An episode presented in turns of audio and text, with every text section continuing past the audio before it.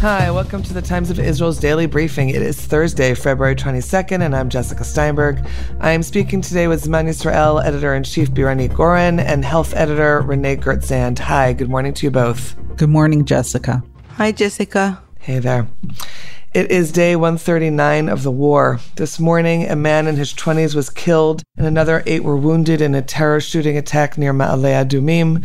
Three terrorists armed with assault rifles, makeshift submachine guns, and a grenade fired on Israelis waiting in traffic while heading to Jerusalem. It was a few hundred meters before the checkpoint. Two of the terrorists were shot by security forces and armed civilians at the scene. The third fled and was neutralized shortly after. Our live blog will update throughout the day about the status of those injured. In other news, War Cabinet Minister Benny Gantz said last night that he sees signs of progress on the hostage deal, while also warning of the looming Rafah operation in Gaza during Ramadan next month. We will talk about all of that as well as the expected number of PTSD cases in the wake of the October 7th attacks and the continuing war, and the IDF's RAM 2 units at Israeli hospitals for wounded soldiers. All of that after a quick break.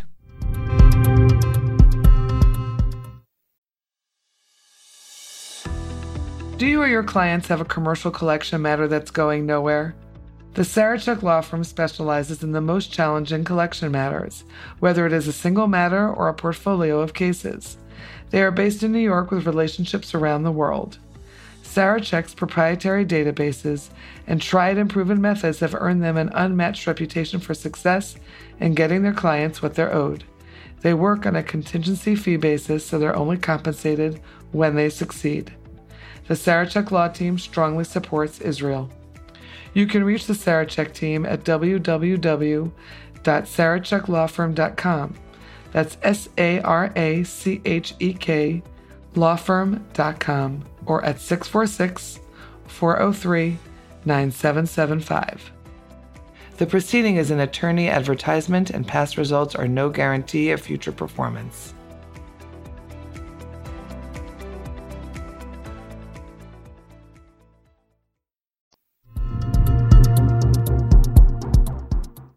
Okay, Bira, let's talk about this quote unquote new hostage deal and what it looks like. Fill us in, please. Yeah, for the past several weeks, um, we've we've heard primarily through you know third party leaks, uh, whether it's from uh, Saudi Arabia or or Egypt. Uh, we've we've heard about progress in in the negotiations, and it's been a bit of a roller coaster. One day, you know, we'd hear there's progress, another day we'd hear there's a snag.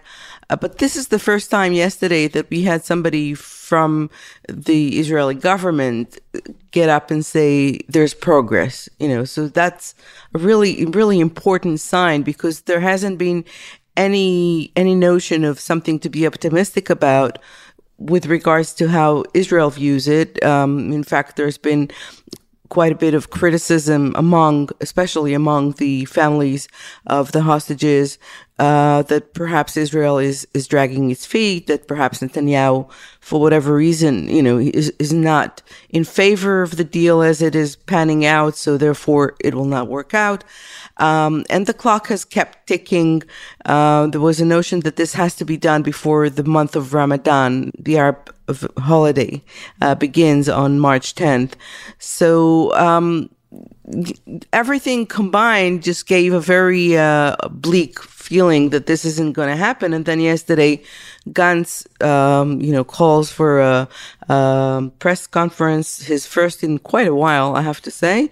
Um, and he says that there's a there's hope, there's a deal in place. Now, what we know again from you know from leaks and third party quotes, um, what we know is that the uh, terrorist organization that Hamas is now willing to um, willing to come down on his demands with regards to two issues that have been a roadblock in in those uh, discussions. One is the complete stop of, of fighting in, in, in Gaza, that the army um, campaign will, will end uh, altogether. So that uh, he's backing off apparently uh, from requiring. Um, he'll he'll make do with a ceasefire.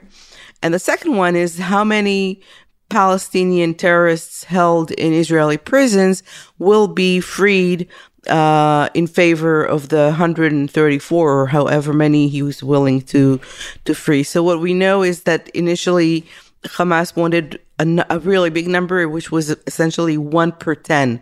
So for every Israeli hostage freed, he wanted 10 uh, terrorists prisoners uh, released from Israeli prison.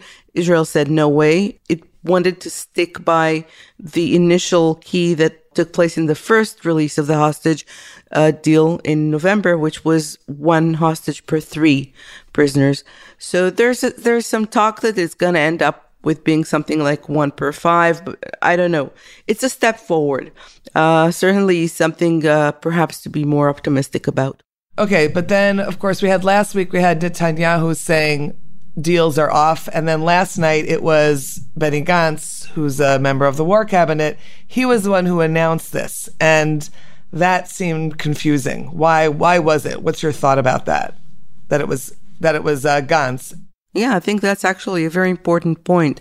There's an interesting and perhaps not surprising dynamics in the uh, war cabinet going on right now. You know, Benny Gantz and his partner uh, Gadi Eisenkot uh, joined uh, from the opposition. They joined the government uh, a week after the October 7th massacre, uh, in, in a sense that there was an, a need for unity uh, in going into this war. The decisions in this war, in fact, that was what Netanyahu said. That those decisions needed to be taken uh, in in in in unison uh, from both uh, sides of the political aisle.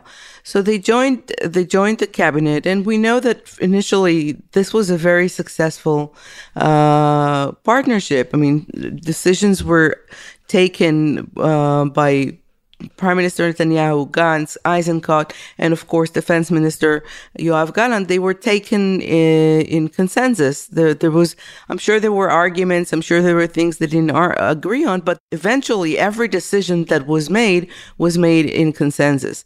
And then things started breaking apart. Um, there's a lot of political tension and and uh, different viewpoints on, on how things are going. And Netanyahu has, I think, amassed a certain self confidence, which he perhaps a little bit lacked after the uh, the surprise of the October 7 massacre. So he's a bit also back to his old self, if you will, of preferring to make decisions alone, of of thinking that he's better in in judging the situation than anyone else, and also, you know, having um, having completely different viewpoint on the situation than Gantz and, and Eisenkot. And we know that for the past couple of months, they did not see eye to eye, especially with regards to how to handle the hostages negotiations.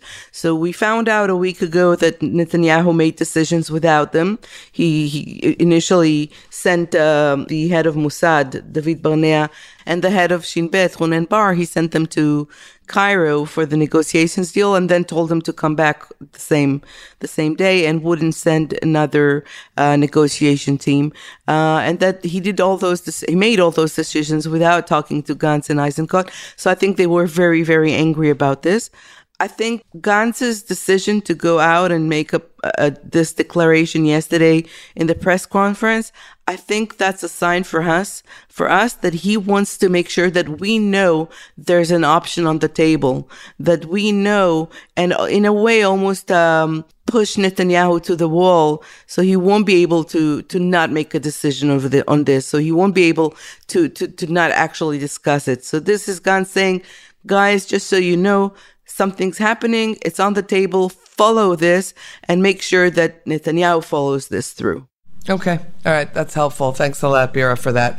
We're going to take a quick break. When we're back, Renee will uh, talk to us about some of the health issues that are, of course, ongoing. Uh, give us a moment.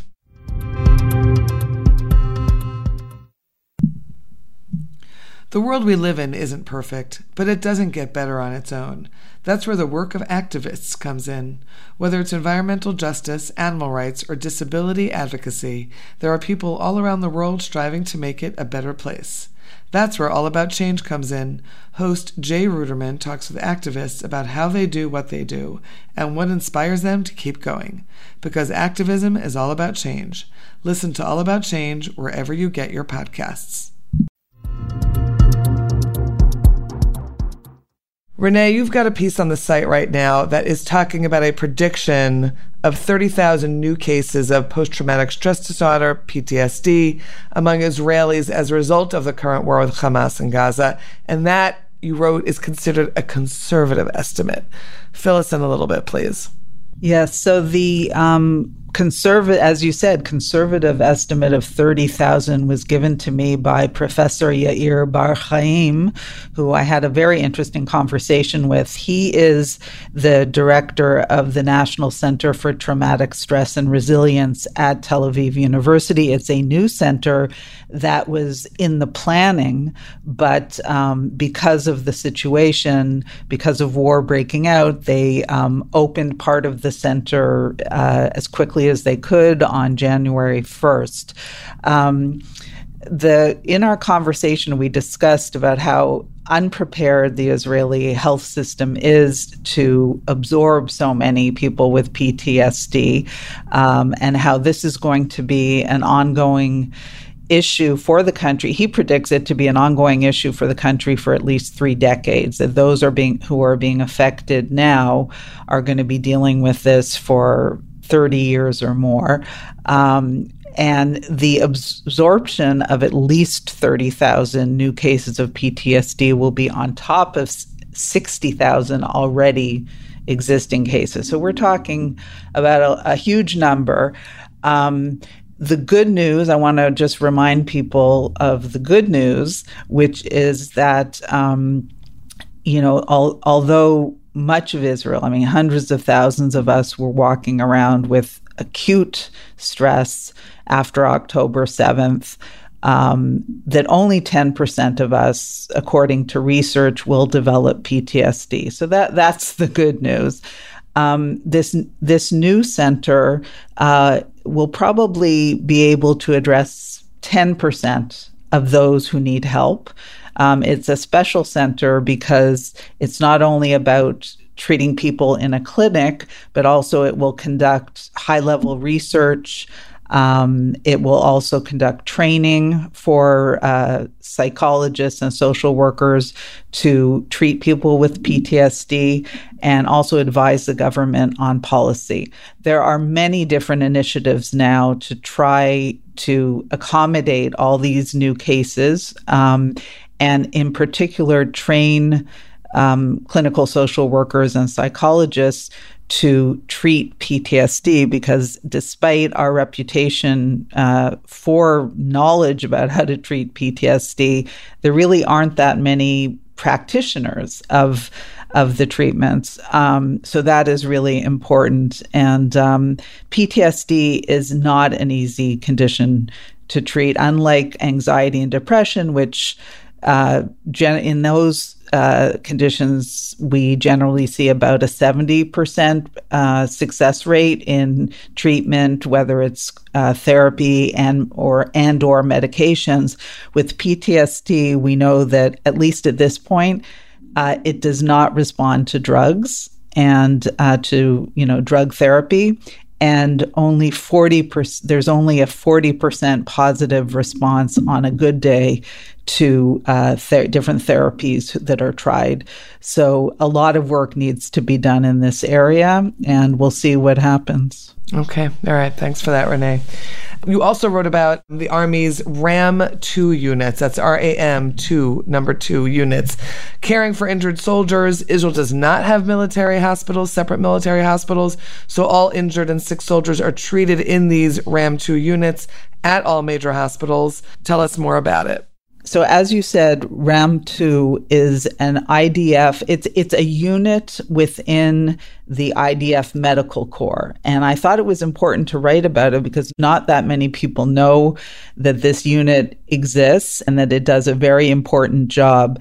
Its role is to basically um, take over the care of the soldier in everything except for the actual medical care. They don't the, the doctors and nurses, etc., in the hospital do the medical care. But every other aspect of care that this and attention that this soldier and their family needs is taken care of by uh, soldiers in this unit.